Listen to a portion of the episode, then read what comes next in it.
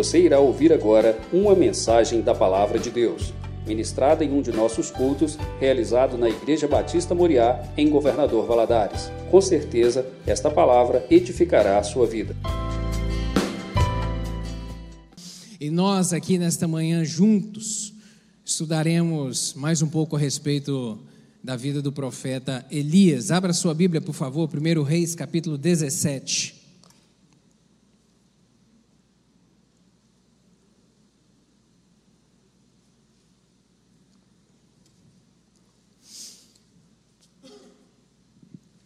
Vou te convidar a ficar em pé para, em reverência, lermos essa santa palavra. 1 Reis, capítulo 17. Leremos a partir do verso 17. Diz assim a palavra do Senhor. E depois destas coisas, sucedeu que adoeceu o filho desta mulher, da dona da casa, e a sua doença se agravou muito, até que nele nenhum fôlego ficou. Então ela disse a Elias: Que tenho eu contigo, homem de Deus? Vieste tu a mim para trazeres à memória a minha iniquidade e matares meu filho? E ele lhe disse: Dá-me teu filho. E ele o tomou dos seus braços e o levou para cima ao quarto, onde ele mesmo habitava, e o deitou em sua cama. E clamou ao Senhor e disse: Ó Senhor meu Deus, também até a essa viúva com quem eu moro afligiste, matando-lhe seu filho? Então se mediu sobre o menino três vezes e clamou ao Senhor e disse: Ó Senhor meu Deus, rogo-te torne a alma deste menino a entrar nele.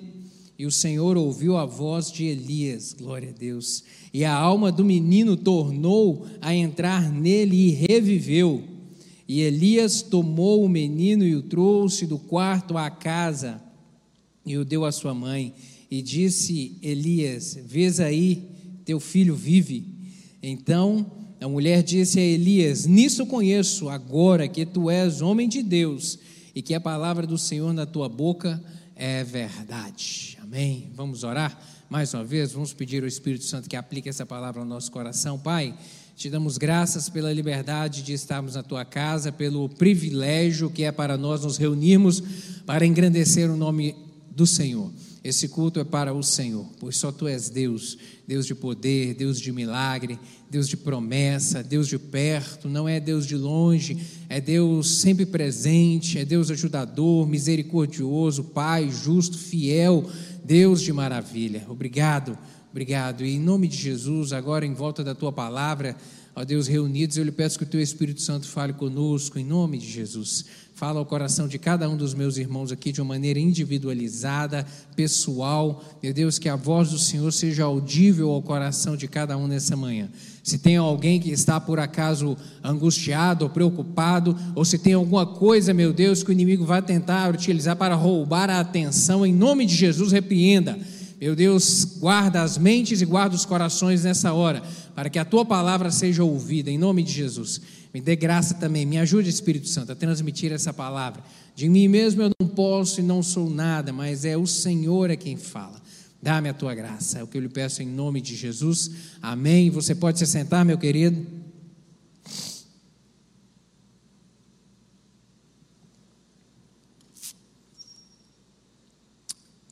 É necessário para a gente compreender o que está acontecendo aqui, entendermos o pano de fundo dessa história pano de fundo desse momento. Falamos a respeito que o texto se trata a respeito do profeta Elias, e nessa manhã nós vamos estudar sobre a tragédia que Elias enfrentou. Uma tragédia, mas por quê? Onde? Onde é que o profeta estava? Que momento era esse? Qual circunstância era essa? O que estava acontecendo? O que estava sucedendo em Israel naquele momento ali?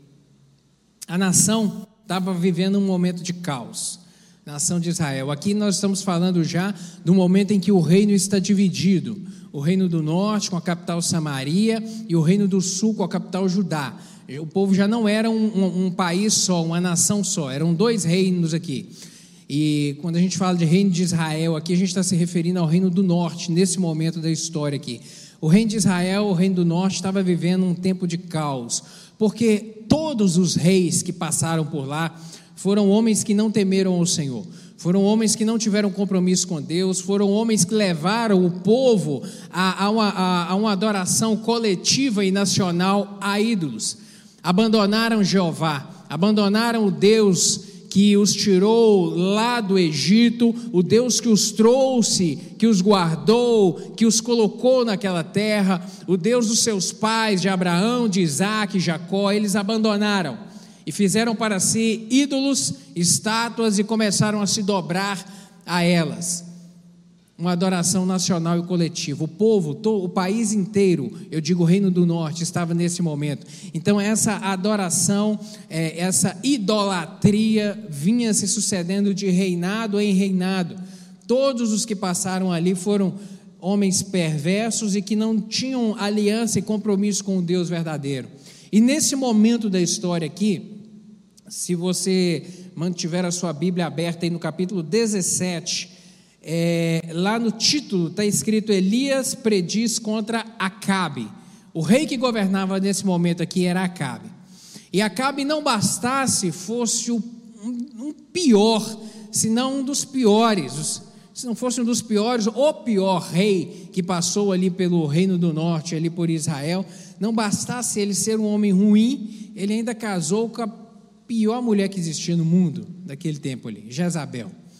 Sabe, terrível, uma mulher maligna, mandona, idólatra, assassina, e que realmente conduziu este homem ainda mais a um, a, um, a um, local de ainda mais perversidade, a um nível ainda maior de perversidade, de apostasia e de tudo que era possível fazer contra Deus, ela o incentivou a fazer e ele o fez, e ela também promovia essa idolatria em Israel. Então, um tempo terrível, um tempo terrível. Acabe era como um boneco nas mãos dessa mulher.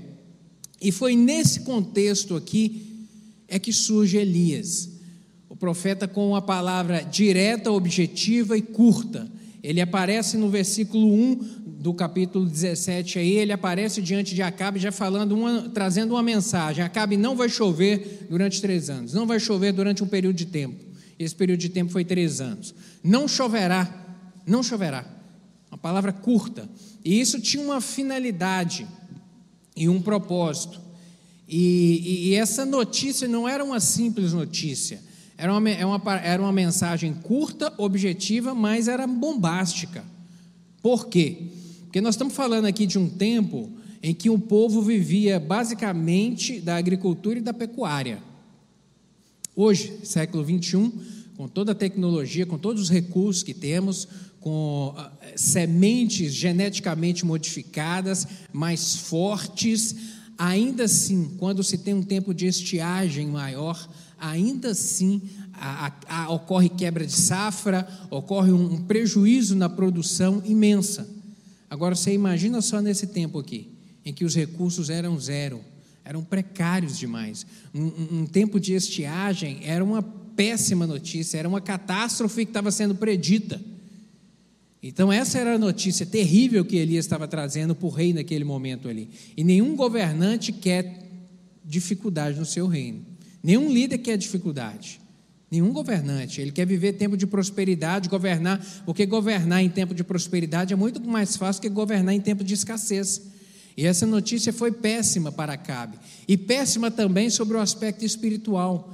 E essa, e essa notícia tinha esse propósito. Por quê? Porque, a, porque Baal, que era o rei adorado neste momento aqui, ele era tido como aquele que mandava as chuvas e que fazia a colheita prosperar que fazia sementes crescerem, germinarem, produzirem fruto, era o, o Deus da prosperidade. Então, o povo adorava a Baal, acreditando ser ele o Deus da prosperidade. Quando Elias vem trazer essa, promessa, essa palavra, essa mensagem dizendo: Olha, não vai chover, haverá tempo de miséria, tempo de fome. Essa palavra tinha um propósito de também confrontar essa entidade maligna e revelar que ela não era Deus, era um demônio, era uma entidade maligna que estava sendo adorada e não tem o domínio sobre as coisas, quem domina, porque quem domina e governa todas as coisas é o nosso Deus, que domina no céu e que também governa as coisas na terra. Então tinha essa finalidade também de confrontar essa entidade maligna. É uma seca prolongada que veio suceder e ela começou. E quando é, é, Elias surge e logo em seguida traz essa notícia, Deus dá uma ordem para ele, que era para ele sair ali daquele momento da frente de, de Acabe e se retirar para um local distante. Deus decidiu retirar realmente Elias do holofote, do palco, de onde ele estava ali de frente com Acabe e mandá-lo para um local deserto determinou que ele fosse lá para a região do rio Querite, do ribeiro Querite. Era um ribeiro que era um dos afluentes ali do rio Jordão. Ele é levado para lá, um local solitário, e lá ele permaneceu durante tempo, durante um grande tempo. Deus queria proteger Elias, mas também queria trabalhar em Elias, queria tratar Elias, porque para prevalecer em público é preciso ser treinado no secreto. Para prevalecer em público é preciso ser lapidado por Deus no secreto. É no secreto do nosso quarto, onde nós dobramos os joelhos e oramos, e onde a, a meditamos na palavra do Senhor, é que Ele vai trabalhando em nosso coração, modificando, melhorando, amadurecendo, nos dando experiências com Ele, querido. Antes de fazer a obra de Deus, nós precisamos conhecer Ele, o nosso Deus, na intimidade, conhecer o nosso Deus de perto sabe, conhecê-lo realmente, quem ele é na sua intimidade. Elias obedeceu à voz do Senhor e foi até lá a região do Ribeiro Querite, e lá ele foi sustentado por Deus, por corvos, que mandavam diariamente alimento para ele. Versículo 6, acompanhe aí na Bíblia. E os corvos lhe traziam pão e carne pela manhã, como também pão e carne à noite, e ele bebia do ribeiro. O Senhor enviou a provisão na medida certa para ele durante todo o tempo que ele permaneceu ali. A Bíblia não registra quanto tempo ele permaneceu ali, mas ele permaneceu por algum, algum certo tempo ali, porque a palavra do Senhor diz que chegou um tempo que o ribeiro secou. O ribeiro secou. E foi um momento que Deus determinou que ele se deslocasse dali. E o ribeiro secou, eu digo que o ribeiro secou foi pela permissão de Deus. Não foi algo de surpresa. Elias não saiu dali porque o ribeiro secou, não. Deus já sabia que o ribeiro iria secar e Deus tinha um propósito na vida deste homem de o levar para um outro local, porque o tempo do Senhor de trabalhar em Elias e de moldar este homem ainda estava no processo. O processo estava desenvolvendo. E aí no verso 9 vai dizer que e levantou-se Levanta, a palavra do Senhor dizendo: Levanta-te, vai a Sarepta, que é de Sidom, e habita ali. E eis que te ordenei ali uma mulher viúva que te sustente. Deus determinou a ele: Olha, você vai sair agora deste local e vai até uma cidade chamada Sarepta, e lá eu já trabalhei no coração de uma mulher lá que ela vai te sustentar. É uma viúva. Ela vai te sustentar. Ele vai para lá. A palavra Sarepta significa fundir ou refinar. Era justamente isso que o Senhor pretendia continuar a fazer nesse processo de lapidação de Elias, fundir. O fogo de Deus, ele tem essa finalidade. O que nós sabemos que o que trabalha o metal, o que funde ou o que refina o metal é justamente o fogo. E o fogo do Senhor, o fogo de Deus, ele tem essa finalidade na nossa vida. Ele não nos destrói, mas ele nos lapida. Ele nos purifica, ele tira aquelas coisas que precisam de ser retiradas para ficar limpo.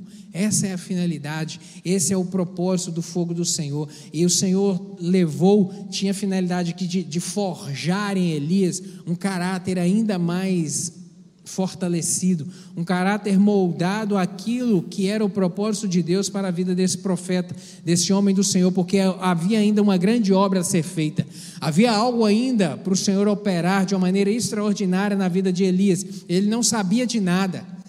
Quando vemos no capítulo 18 e os, e os seguintes, os grandes acontecimentos ainda na vida de Elias ainda estavam por vir.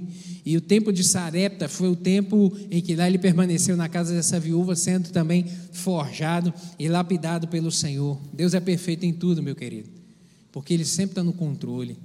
Nada passa desapercebido ao Senhor. Por isso que a gente pode descansar nele.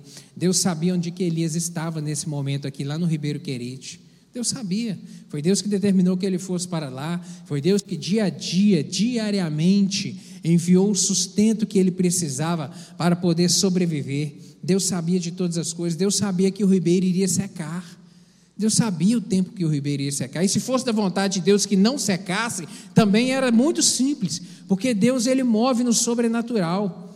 Mas Deus era propósito dele que também o ribeiro secasse. Deus tinha outros planos na vida deste homem, algo ainda a fazer. Querido, é a mesma coisa, essa mesma convicção eu e você temos que ter na nossa vida. Deus sabe onde é que você está. Deus sabe o que é está acontecendo na sua vida.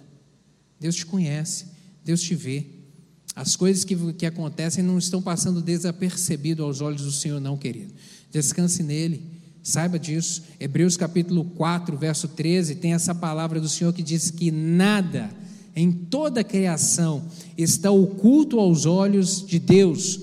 Tudo, tudo está descoberto e exposto diante dos olhos daquele a quem havemos de prestar conta. Nada Nada está oculto ao Senhor. Deus está te vendo. Deus vê as coisas que estão desenvolvendo na sua vida. E às vezes você deita a cabeça no travesseiro, cheio de questionamentos, e se perguntando: Deus, Deus, o Senhor não está me enxergando, não, Deus. O Senhor não está vendo que a água está se elevando o nível dela, não, Senhor. Deus está vendo, meu querido. Deus está vendo. Deus está vendo. Deus está com Deus, o Senhor conhece a sua rotina. Não se preocupe. Está tudo sob controle. O controle do Senhor está sobre a sua vida. O Senhor sabia para onde Elias estava indo nesse momento aqui. Ele estava caminhando em direção a Sarepta. Deus havia ordenado isso. Sarepta era uma cidade que estava distante 150 quilômetros ali do Ribeiro Querite.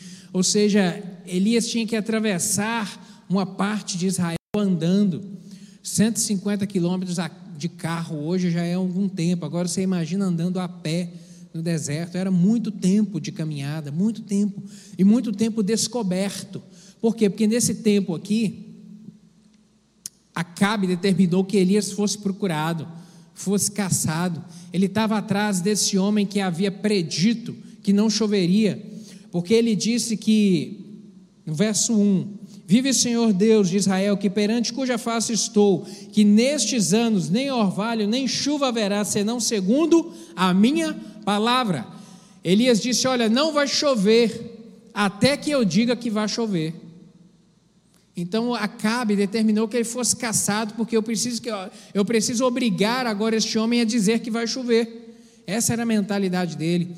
Elias estava como um foragido da justiça, estava sendo procurado, vivo ou morto, realmente caçado. E para atravessar esse país inteiro andando era necessário proteção. E Deus enviou a proteção necessária. Deus enviou, sabe, na medida certa ali a proteção para dia a dia ele prosseguir na caminhada e chegar até ao seu destino. Elias teve que confiar no Senhor. Teve que confiar que a proteção de Deus estaria sobre ele. E realmente, como é bom nós temos essa convicção de que a boa mão do Senhor está sobre a gente. Isso traz segurança, isso traz paz ao nosso coração.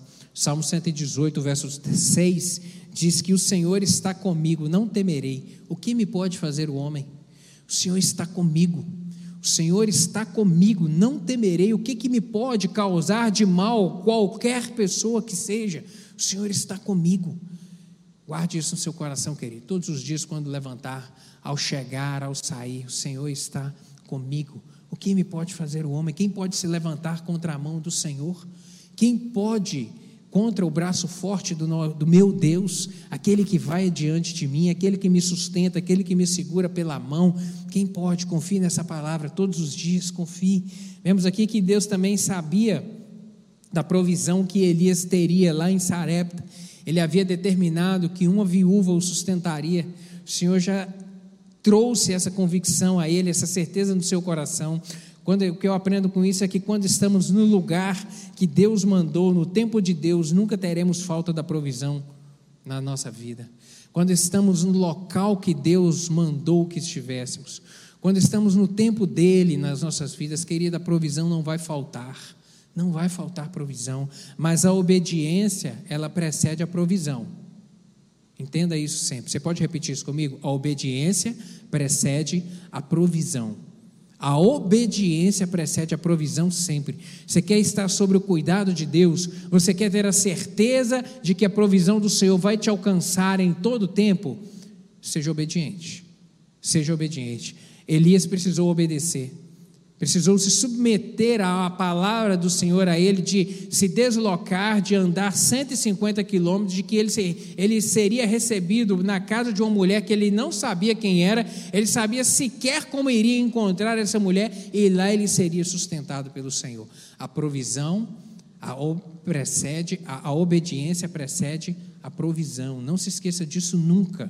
Não se esqueça disso na sua vida, no trabalho, sabe, em, em, cumprir a ordenança do Senhor, em obedecer a sua palavra. Quer ser próspero, a obediência precede sempre a provisão, sempre. A segurança de que o Senhor vai fazer, de que o Senhor vai abrir a porta, ela tem que estar guardada antes pela obediência ao Senhor e aos seus princípios. A viúva lá em Sarepta havia, estava essa viúva que estava vivendo também um tempo de seca. Lá também era seca, lá também era fome. Em Sarepta não havia fartura de comida, não.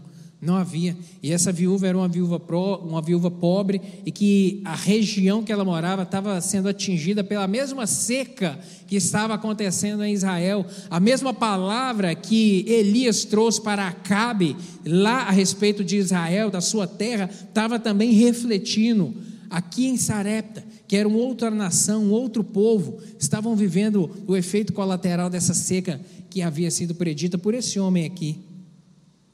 Foi atingida pela seca. E essa mulher, quando nós lemos aqui, a partir do verso 8 até o verso 16, nós vemos que quando Elias encontra com ela, Elias pede a ela que, tra que faça um bolo, que traga algo para ela comer, e ela diz que não tinha provisão na sua casa. Não tinha provisão. Ela estava sem provisão, era, ela ia preparar uma última refeição, ia comer com seu filho e em seguida ia morrer. Os versos 11 e 12 acompanhem e dizem o seguinte: Indo ela a buscá-la, ele a chamou e lhe disse: Traz-me também um bocado de pão um bocado de pão na tua mão. Porém ela respondeu: Tão certo como vive o Senhor teu Deus, nada tenho cozido, há somente um punhado de farinha numa panela e um pouco de azeite na botija. E vês aqui, apanhei dois cavacos, que é madeira, e vou preparar esse resto de comida para mim e para meu filho comê-los. E vamos comer e depois nós morreremos. Essa mulher estava sem recurso, a sua dispensa estava vazia, e ela sabia que ela ia morrer de fome. Tempo difícil. Mas Deus fez um milagre na casa dela. Deus fez um milagre assim, algo realmente extraordinário. Deus, através do profeta, disse que, olha, não vai faltar, não vai faltar a farinha não vai faltar o azeite na botija. Deus vai multiplicar a farinha na sua panela. Pode fazer o alimento, porque não vai faltar. Ela obedeceu. Lembre-se mais uma vez, está vendo? A obediência precede a provisão na vida dela.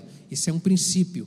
Ela obedeceu e Deus assim fez. Deus sustentou, Deus de uma maneira extraordinária multiplicava diariamente a farinha da panela e o azeite na botija e não faltou, e não faltou. Deus sustentou essa viúva e seu único filho durante um, esse todo esse tempo de calamidade, de seca, de fome que estava acontecendo na terra, Deus sustentou. Sabe, querido, o que eu aprendo com essa mulher é que se dispõe a ser instrumento de Deus na vida dos outros e você verá o extraordinário na sua vida. O que eu aprendo na, com essa mulher é que esse momento dela, essa disposição dela em abençoar Elias, em abrir as portas da sua casa para receber Elias, é que se disponha a ser instrumento de Deus na vida de outros. E você vai ver o extraordinário na sua vida. Você vai ver quando há essa disposição de estender a mão, de ajudar, de abençoar, de abraçar, de orar, de abrir a carteira, de abrir o bolso e semear na vida dos outros, quando há essa disposição, essa voluntariedade em ser generoso para abençoar a vida de outros, a palavra do Senhor diz que o sobrenatural acontece. Provérbios, capítulo 11, verso 25, a palavra do Senhor fala isso de uma maneira muito clara: que o generoso prosperará, quem dá alívio aos outros, alívio receberá. Quem dá alívio aos outros, quem é instrumento de Deus para abençoar a vida dos outros, também será abençoado. No capítulo 22, verso 9 de Provérbios, vai dizer que quem é generoso será abençoado pois reparte o pão com o pobre. Pois reparte o seu pão com o pobre. Quem é generoso prosperará. A palavra do Senhor diz isso. Há um princípio, isso aqui é um princípio. E esse princípio ele se cumpre na vida daquele que realmente se dispõe a obedecer. E essa mulher, essa mulher, essa viúva, essa pobre viúva se dispôs a isso. E ela viu a provisão acontecer na sua casa de maneira extraordinária. E você consegue imaginar isso? Porque não foi um milagre que aconteceu uma vez, não foi uma vez que surgiu, que, que, que a, a dispensa dela se encheu de maneira instantânea. Não, não foi, era todos os dias. Aí você imagina isso, todos os dias. Todos os dias ela retirava a porção e a, de pela manhã e à noite estava lá novamente. Aí à noite ela retirava a porção, fazia o, o, o seu alimento e no outro dia novamente. E foi-se, e foi-se, era diariamente. Você consegue imaginar isso diariamente, você vendo um milagre acontecer? Assim, o, o quanto deve ser de, uma experiência deliciosa, o dia a dia. O confiar e, e, e, ver Deus, e você ver com os olhos que não, eu estou tirando, e no outro dia estar novamente, no outro dia um milagre, no outro dia um milagre, sabe, o milagre foi se repetindo dia a dia, tempo em tempo, quão foi realmente delicioso essa experiência, esse extraordinário desse milagre. E após e realmente deve ter sido um tempo de muita alegria, de muito contentamento, porque quando experimentamos um milagre na nossa vida, realmente o nosso coração se regozija na presença do Senhor. Como é bom experimentar, como é bom orar e ver Deus curando, como é bom orar e ver Deus abrindo uma porta, como resposta de oração, como é bom orar e crer e clamar e ver o Senhor mover pessoas, mover o sobrenatural para trazer uma bênção nas suas mãos e te entregar. Como é gostoso essa experiência, como o nosso coração se alegra em relação a isso. E é muito provável que Elias, nesse tempo aqui de de provisão, esse tempo de milagre, ele, ele tenha, ele pensou que jamais teria algum problema tão cedo na vida. Ele deve ter se descansado, descansado e pensado, nossa, agora está tudo bem. E realmente estava muito bem, estava muito bem. Era tempo de fome, mas tinha fartura de comida em casa. Ele estava alojado agora em um quarto, um local muito melhor do que lá no, na, no deserto, na beirada do rio, onde ele morou, habitou por algum tempo. Agora ele tinha um quarto, ele tinha uma cama, agora ele estava num local mais seguro, ele não estava exposto a qualquer um que chegasse a ele, como Acabe estava procurando. Agora não, agora era um tempo melhor. Realmente eu imagino que Elias deve ter pensado que seria um tempo agora de tranquilidade, um tempo sem problemas. Mas o problema chegou. O problema aconteceu. O problema aconteceu. Na casa do milagre aconteceu uma tragédia. Na casa onde havia um milagre diariamente surgindo, aconteceu uma tragédia. E foi a tragédia que nós lemos aqui a partir do verso 17. E o que eu aprendo com isso, querida, é que os ventos podem mudar a qualquer momento. Os ventos podem mudar a qualquer momento qualquer momento muda de direção, a qualquer momento pode surgir um imprevisto, a qualquer momento, sabe, as coisas podem sair do fluxo normal delas, a qualquer momento, a qualquer momento. E a gente tem que estar confiando no Senhor, de que mesmo quando os ventos mudarem, o Senhor continuará no controle, porque Ele é o dono do vento porque Ele é o Deus que controla o vento, porque nada passa desapercebido ao controle desse Deus. Provérbio 3, verso 5 vai dizer isso.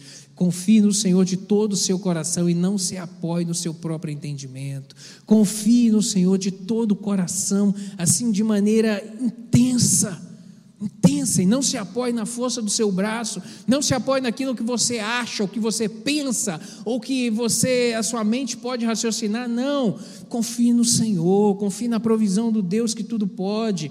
Salmo 37, verso 5 vai dizer isso: entrega o teu caminho ao Senhor, confia nele, e o mais ele fará. Entrega ao Senhor e confia e descansa e realmente acredite que Ele vai direcionar, que Ele vai agir, que Ele vai trabalhar e descanse, porque confiar em Deus, querido, é certeza da vitória na vida da gente, certeza da vitória. Os ventos podem mudar a qualquer momento, não se esqueça disso nunca. Aproveite o tempo de paz, aproveite o tempo da brisa, aproveite o tempo da tranquilidade, mas tenha certeza, uma hora o vento vai mudar. E no momento que o vento mudar, a gente tem que estar realmente ainda mais firmado e fortalecido no Senhor, crendo que Ele continua sendo o Deus do vento, que o vento pode mudar de direção, mas o Senhor continua segurando e firmando o nosso barco e conduzindo o nosso barco. Mas isso, querido, entenda bem, a gente só consegue compreender quando a gente tem a, a percepção exata do que, que é o principal na vida da gente.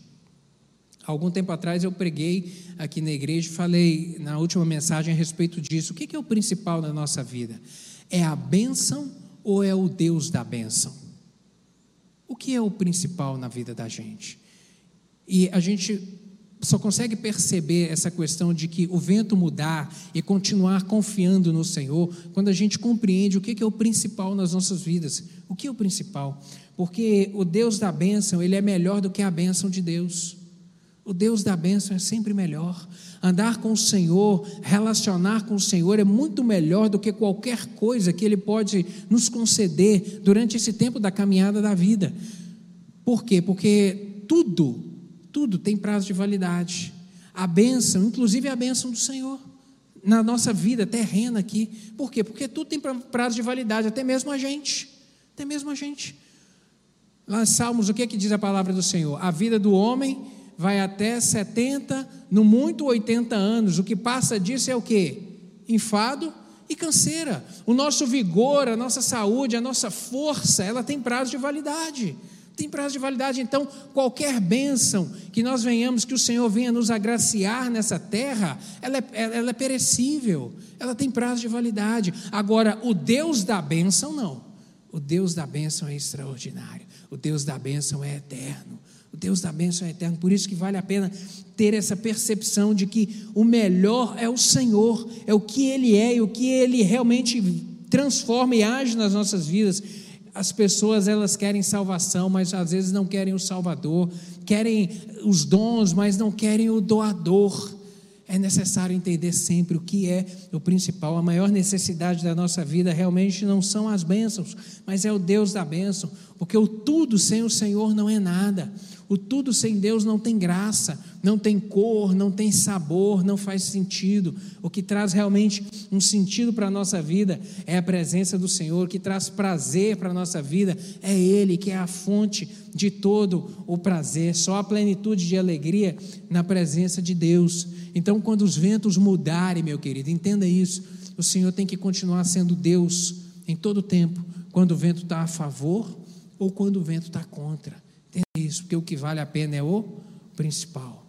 E o principal tem que ser sempre o Senhor, o Senhor. Seguindo aqui, a partir do verso 17 ao 23 aqui, a gente vê que o filho da viúva morreu. O filho morreu. E diz assim: E depois dessas coisas sucedeu que adoeceu o filho dessa mulher, a dona da casa, e a sua e a sua doença se agravou muito, até que dele nenhum fôlego, até que nele nenhum fôlego ficou. Que tempo difícil. Surgiu aqui agora um tempo de dor e de questionamento na vida dessa mulher. Qualquer pai, nós sabemos disso, qualquer pai ou mãe fica muito afligido quando um filho está passando mal. Fala isso, fala sério. Quando o filho está doente, né, mexe com a gente. Se a gente pudesse, a gente tirava a, a enfermidade dele e colocava na gente. Porque é muito difícil para um pai ver um filho doente ver um filho padecendo um tempo de enfermidade. Imagine então morrer. Que dor. Que dor tremenda a dor de, de ter que sepultar um filho. Que, que, que dor tremenda. Essa semana nós temos orado pela irmã Cristiane e continue orando por ela. O filho faleceu essa semana. Cristiane, em nome de Jesus, temos orado por você, querida. Deus vai te fortalecer e te dar o ânimo necessário para você seguir na caminhada da vida. Em nome de Jesus, recebe o consolo e o conforto do Senhor, porque é o Espírito Santo que faz isso. O Espírito Santo que faz isso. Imagina aqui a dor dessa mulher também nesse momento de perder o filho.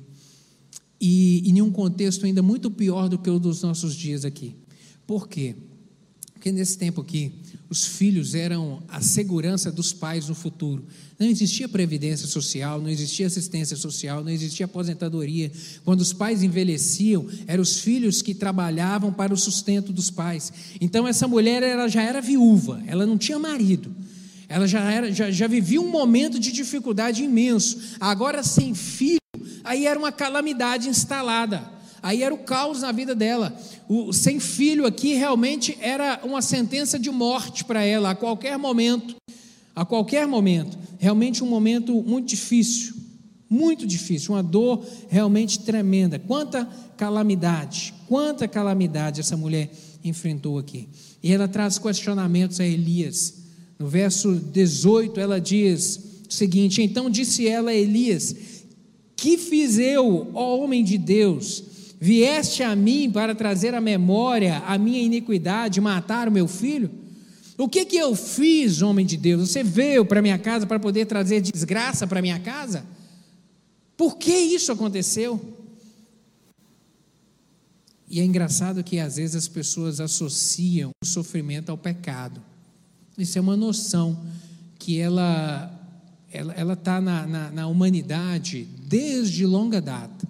Aqui nós estamos falando cerca de 2.500 anos atrás. 2000, mais ou menos 2.500 anos atrás. É muito tempo, muito tempo, sabe? Há muito tempo mesmo. As pessoas sempre associam isso. E lá no Antigo Testamento era assim, no Novo Testamento também essa mentalidade. Nós vemos isso no Evangelho, João capítulo 9, verso 1 e 2, com Jesus Cristo caminhando. Caminhando, diz assim: caminhando Jesus viu um homem cego de nascença, e os seus discípulos lhe perguntaram, mestre, quem pecou, este ou seus pais, para que ele nascesse cego? Está vendo? Cá no Antigo Testamento, no Novo Testamento, já tinham-se também essa noção. Quem pecou? A desgraça aconteceu na vida dele em razão de quê? Foi um pecado dele ou dos pais dele, para que isso sucedesse? E hoje, ainda nos nossos dias, não é diferente, não. Ainda nos nossos dias, por vezes as pessoas pensam isso, que a, a enfermidade, que a dor, que a tragédia sucedeu às vezes numa casa ou numa família em razão de um pecado, em razão de algo. E nós vemos aqui essa mulher dizendo isso: olha, homem de Deus, Vieste a mim para trazer à memória a minha iniquidade, matares o meu filho? O fato dela chamar aqui Elias como homem de Deus, de repente ela, ela, ela estivesse pensando o que, que o propósito maior de Deus para, ao trazer Elias à casa dela não era de fazer o milagre da provisão, mas era de castigá-la por algum alguma coisa que ela tivesse feita talvez no passado, algum erro, alguma falha, algum pecado, algo que de repente a consciência dela estava acusando ela. E ela vem trazer este questionamento a Elias nesse momento aqui. E aqui é necessário a gente ter um entendimento a respeito de dor, sofrimento e problemas na vida da gente. Algumas lições a gente aprende aqui. Primeira delas, a primeira observação que a gente tem que fazer é em relação à lei da semeadura. A lei da semeadura ela é uma realidade para todos e em todas as áreas da vida. A gente não pode descartar ela nunca, ela é real. Gálatas capítulo 6, verso 7, a palavra do Senhor diz isso: Não vos enganeis, de Deus não se zomba, pois tudo aquilo que o homem semear, isso ele colherá. Então, de Deus não se zomba, não se engane.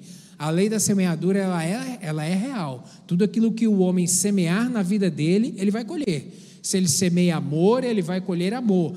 Lembra do princípio da generosidade? Se ele semeia na vida das pessoas, ele também receberá na vida dele. Então, tudo aquilo que o homem plantar, ele receberá. Uma outra verdade também é que Deus disciplina e corrige seus filhos. Hebreus capítulo 12, versos 4 a 6 dizem isso. Ora, na, nossa, ora na, na vossa luta contra o pecado, ainda não tendes resistido até o sangue, e estáis esquecidos da exortação, que, como a filhos, discorre convosco. Filho meu, não menospreze a correção que vem do Senhor, nem desmais quando por eles és reprovado, porque o Senhor corrige a quem ama e açoita o filho a quem recebe. Por vezes Deus corrige. Por vezes, a dificuldade vem, a porta se fecha, por vezes o tempo da sequidão chega, porque é correção do Senhor, é verdade. Nós não podemos menosprezar isso. Então, a gente está falando de lei da semeadura e a gente está falando de correção do Senhor. É possível, é possível, mas a gente nunca pode associar todo sofrimento ou tragédia ao pecado. Lembre-se disso. Lembre-se disso, para não fazer para não fazer um falso juízo, um juízo de valor errado a respeito da circunstância. Um grande exemplo que a gente vê disso é Jó. Jó. Ele sofreu uma perda tremenda, ele sofreu um tempo de catástrofe na vida dele, ele sofreu assim tudo que de pior poderia suceder a uma casa, a uma família, um homem ficou faliu, ficou pobre da noite para o dia, perdeu seus filhos, de repente todos os filhos e ficou doente. Ficou sentado em cinza, coçando seu corpo com cacos realmente uma tragédia inimaginável, um caos absoluto na vida dele. Mas a Bíblia diz, lá no livro que leva o seu nome, no capítulo 1, verso 1, que ele era um homem íntegro, reto, temente a Deus e que se desviava do mal. Íntegro, reto, temente a Deus e que se desviava do mal. E os amigos que vieram confortá-lo não conseguiram entender isso e ficaram vasculhando na sua vida e questionando a ele se de repente ele não tinha algo de errado, algo escondido na vida dele, porque era inconcebível já desde aquele tempo. Jó, ele é mais ou menos contemporâneo lá de Abraão, então é de muitos anos atrás, é de muito tempo. Então, lá desde aquele tempo, essa concepção de sofrimento associado ao pecado. E não é isso que aconteceu na vida de Jó, porque realmente foi um homem que temeu ao Senhor. Deus, querido, entenda isso, ele não é um déspota. Ele não é um desmancha prazer, ele não é alguém que fica com uma lupa sobre as nossas vidas, procurando o um mínimo erro para nos açoitar, para nos penalizar, para nos punir. Não, o nosso Deus não é isso. Essa visão não é compatível com o caráter de Deus, com aquilo que ele demonstra na Sua palavra que ele demonstra ser um Deus de amor e um Deus de misericórdia. 1 João capítulo 4, verso 8, a palavra do Senhor diz que aquele que não ama não conhece a Deus, porque Deus é amor. Deus é amor. Salmo 36, verso 1 diz que rendei graças ao Senhor, porque Ele é bom, porque a sua misericórdia dura para sempre para sempre. Ele é longânimo, ele é longânimo, ele é Deus bom, ele é Deus rico em misericórdia, ele é um Deus perdoador, ele é um Deus que realmente nos ama, nos ama. Essa mulher aqui estava então vivendo um momento de, de questionamentos, um momento de dor e um momento de grande questionamento. E no verso 19, que nós vemos a resposta de Elias em relação a isso. A viúva ela não era apenas pobre, agora ela estava também em luto. O único filho havia morrido e ela vem agora colocar a culpa em Elias.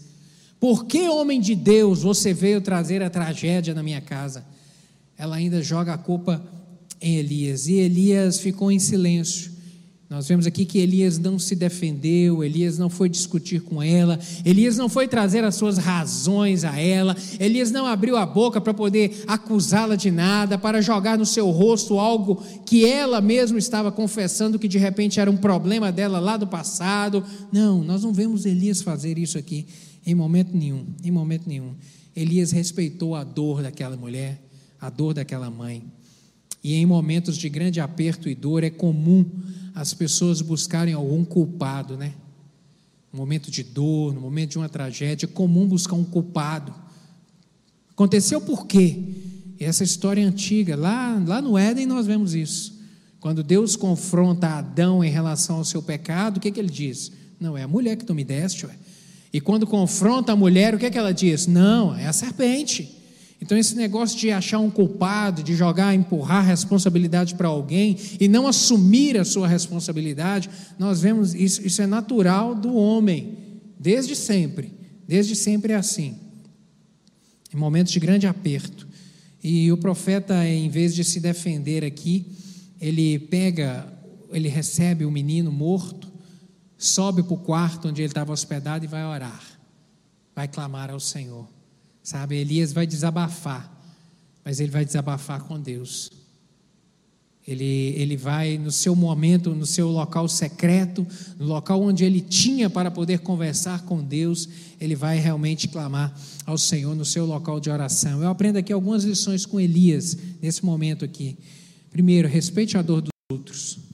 Respeite a dor dos outros.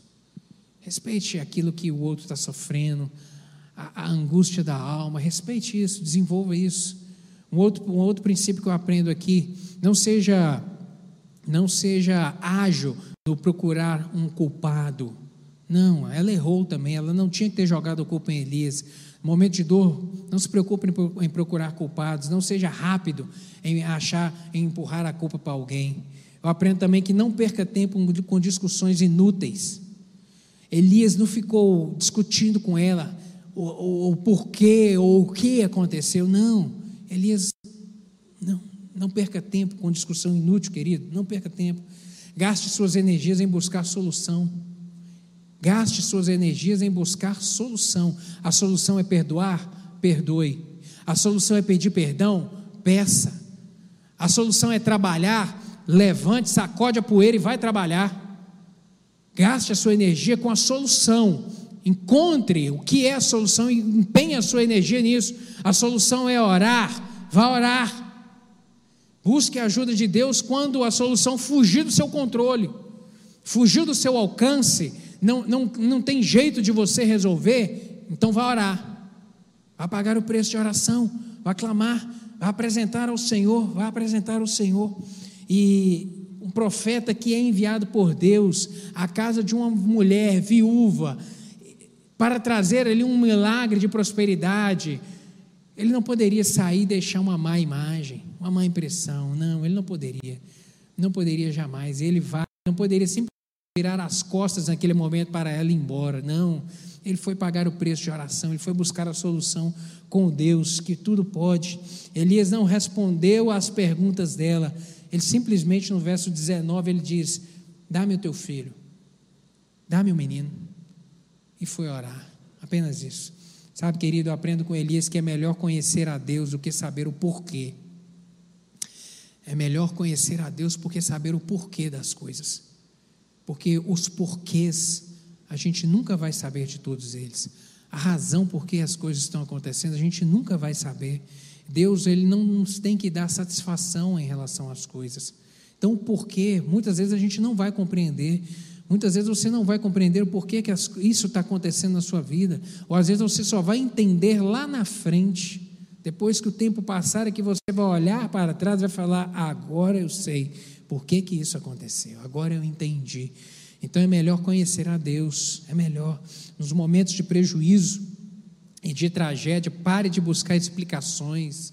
Pare de buscar explicação, pare de querer compreender. Não, querido, confie no Senhor.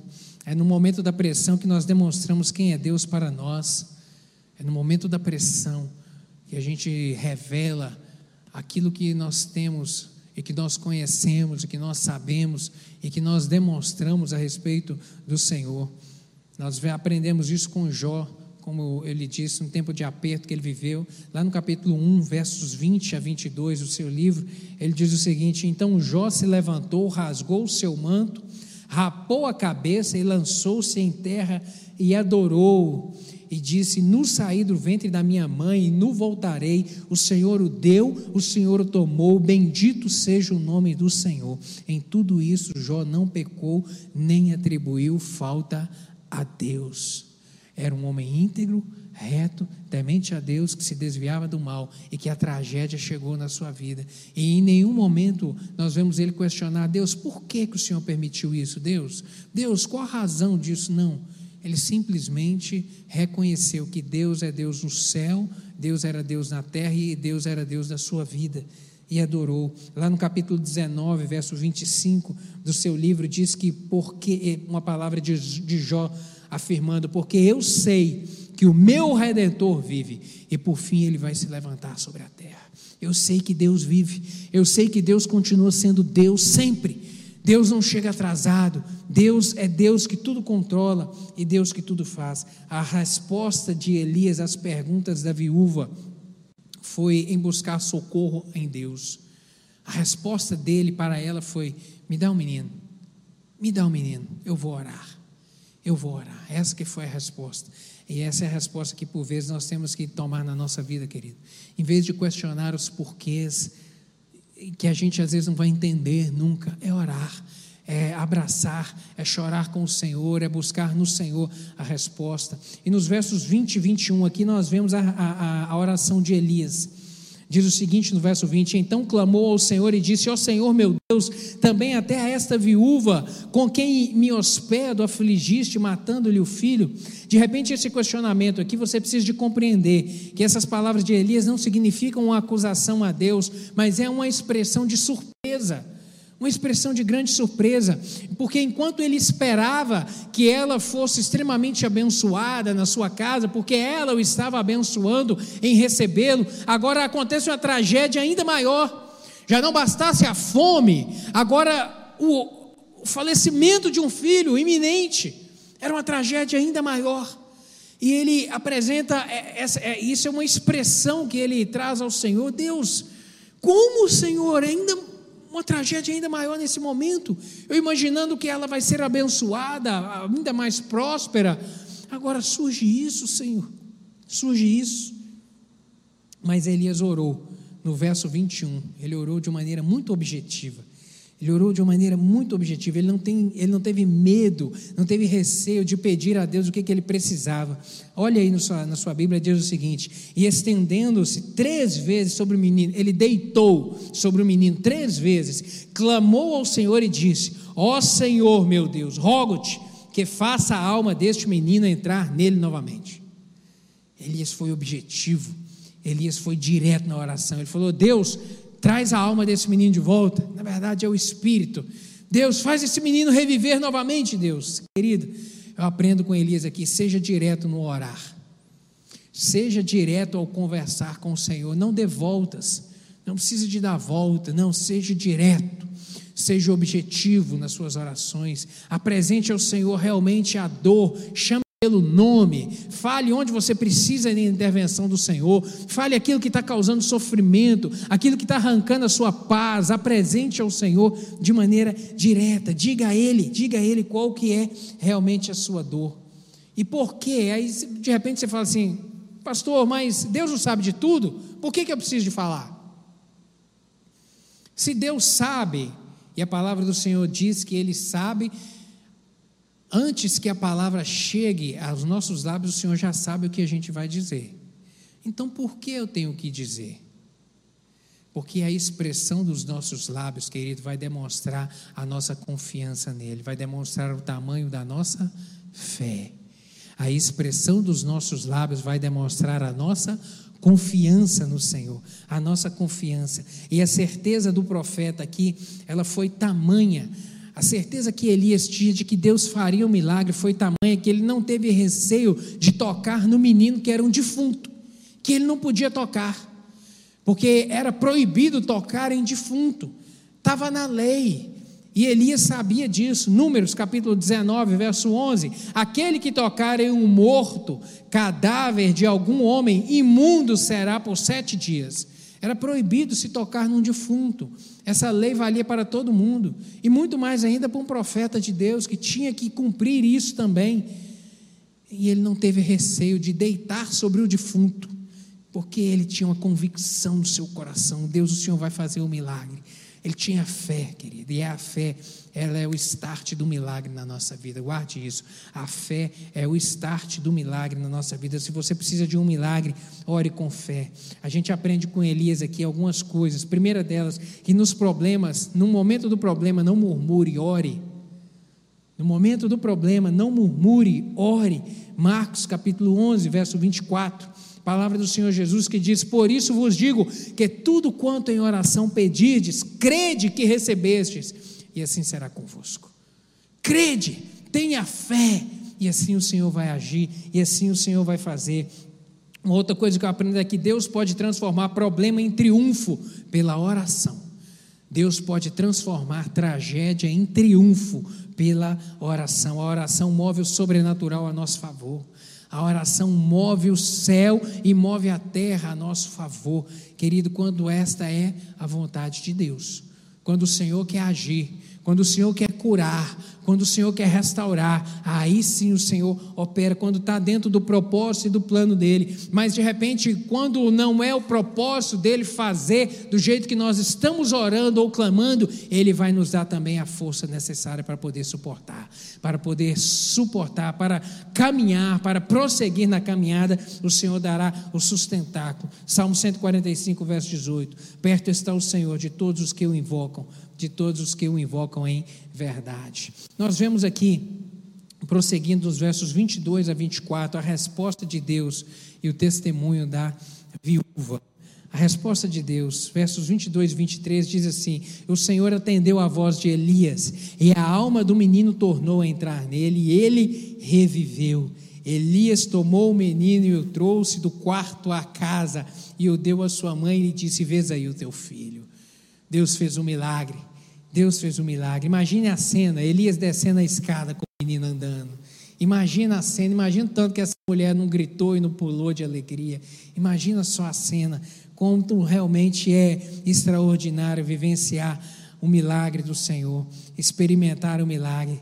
Sabe, querido, o propósito do Senhor era um propósito ainda maior naquela casa, semelhante como que foi lá na família de Lázaro. Você lembra? Família de Lázaro, quando Lázaro, quando Lázaro adoeceu e as suas irmãs Marta e Maria mandaram um recado para Jesus: Jesus, vem curar o nosso irmão, nosso irmão está doente, a situação está triste. E Jesus propositalmente se delonga por mais alguns dias, e ele chega quatro dias depois que Lázaro havia morrido, e as suas irmãs vêm falar, questionar a Jesus: Jesus, se o Senhor está lá em João capítulo 11, versos 21 e 32, Jesus, o Senhor chegou atrasado, Jesus, se o Senhor, se o Senhor estivesse aqui, meu irmão não teria morrido, meu irmão não teria morrido se o Senhor estivesse aqui, o Senhor chegou atrasado, Jesus, mas o propósito de Jesus não era curar, o propósito de Jesus era ressuscitar, era ressuscitar. Era um propósito ainda maior, era algo ainda mais extraordinário aos nossos olhos, assim como foi na casa daquela viúva.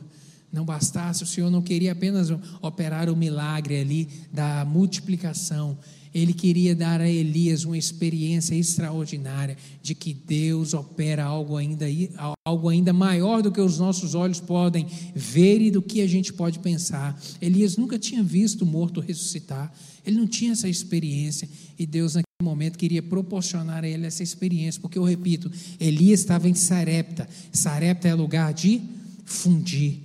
É, Deus estava fundindo Elias, Deus estava forjando Elias, porque uma obra ainda maior, Elias ainda estava para ser instrumento de Deus, estava para poder realizar ainda. O Senhor queria curar. Não murmure, querido, não murmure quando você não entender o caminho para onde Deus está te levando. Elias não entendeu por que daquela, aquele, por que daquele óbito naquele momento, por que do menino morrer naquele momento, ele não entendeu. Não murmure quando você não entender o caminho por onde Deus está te levando. Não murmure, continue a confiar no Senhor, continue a confiar no Senhor. Para a gente poder encerrar aqui, a gente vê no verso 24 o testemunho dela, o testemunho da viúva. Ela diz: Então a mulher disse a Elias: Nisto conheço agora que tu és homem de Deus e que a palavra do Senhor está na tua e que a palavra do Senhor na tua boca é verdade. É verdade.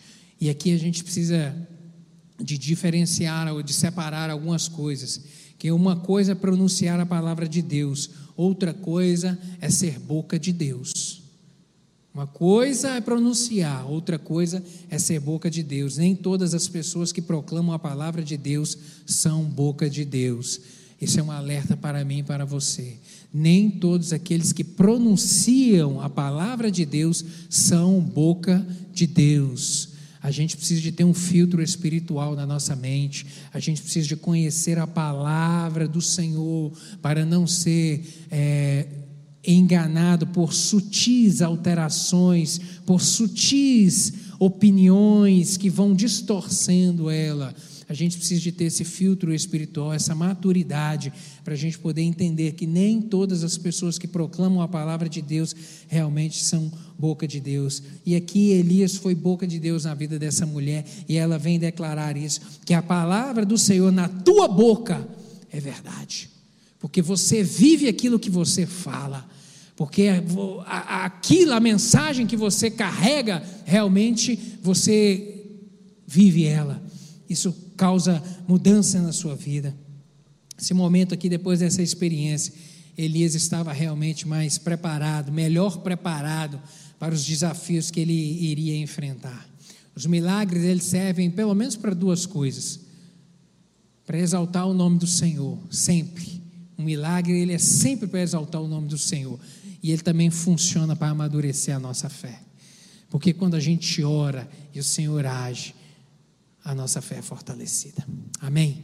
A gente consegue caminhar mais na vida espiritual, sabendo que o Senhor é Deus de perto e não Deus de longe. Amém, meu querido?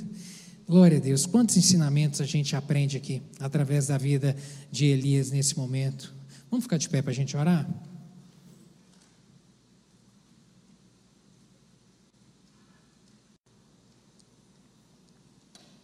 A obediência precede a provisão. Não se esqueça disso. A obediência precede a provisão. Se dispõe a ser instrumento de Deus na vida de outros e você vai ver o extraordinário na sua vida. Os ventos podem mudar a qualquer momento, mas Deus continua sempre no controle. É melhor conhecer a Deus do que saber o porquê. É no momento da pressão que nós demonstramos quem é Deus para nós. Seja direto ao conversar com Deus. Não murmure quando você não entender o caminho para onde Deus está te levando. São algumas das lições que eu aprendi aqui. E eu tenho certeza que o Espírito Santo comunicou coisas ao seu coração aí. Que você fechasse os olhos para nós orarmos. Se essa palavra fez sentido no seu coração, coloque a mão aí no seu peito. Vamos orar juntos. Porque fez muito sentido para mim. O Espírito Santo falou muita coisa ao meu coração. Pai, obrigado Obrigado pela tua palavra, obrigado por esses ensinamentos, ó Pai, que ela transmite a nós, por essa experiência que o Senhor concedeu ao teu profeta Elias ó Deus, onde o Senhor levou a Sarepta, ó Deus, ao local onde o Senhor tinha a finalidade de forjar o caráter dele. Meu Deus, e nesse tempo que a gente está vivendo, às vezes a gente está, às vezes a gente imagina que a gente está vivendo Sarepta também. Alguns aqui estão vivendo esse tempo de ser forjado pelo Senhor, meu Deus, de ser trabalhado pelo Senhor. Meu Deus, trabalhe em nós, ó Deus, amadureça-nos a cada dia mais, em nome de Jesus. Meu Deus, mas o Senhor é Deus de perto e não de longe. O Senhor é Deus que faz milagre. O Senhor é o Deus Deus que provê. Meu Deus, nos ajude a compreender os princípios da palavra do Senhor. A obediência, ela vai sempre preceder a provisão, ao milagre do Senhor. Meu Deus, nós podemos entrar com confiança ao trono da graça. Meu Deus, sabendo que o Senhor é um Deus vivo, que controla o vento, que controla as coisas na nossa vida. Meu Deus, e que se nós tivermos fé e clamarmos e orarmos, o Senhor há de responder a nossa oração. Meu Pai, em nome de Jesus, ó Deus, que isso seja verdade na vida dos meus irmãos. Pai, que possamos experimentar milagre. Meu Deus, aqueles que nessa manhã aqui precisam de uma intervenção do Senhor, precisam de um sobrenatural do Senhor, uma provisão. Meu Deus, de repente é um milagre de ressurreição de alguma coisa,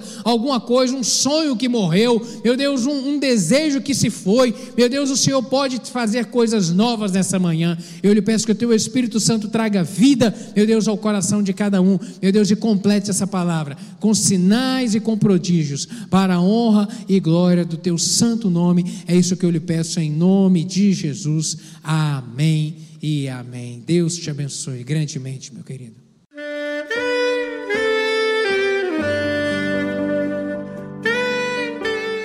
Querido amigo, Deus se interessa por você. Ele conhece as circunstâncias atuais da sua vida. Não hesite em buscá-lo. Em Jeremias 33, versículo 3, ele nos diz: Clama a mim e responder-te-ei, e anunciar-te-ei coisas grandes e ocultas que não sabes. Esperamos que a mensagem ouvida tenha falado ao seu coração e que você e sua família sejam abençoados pelo Senhor Jesus.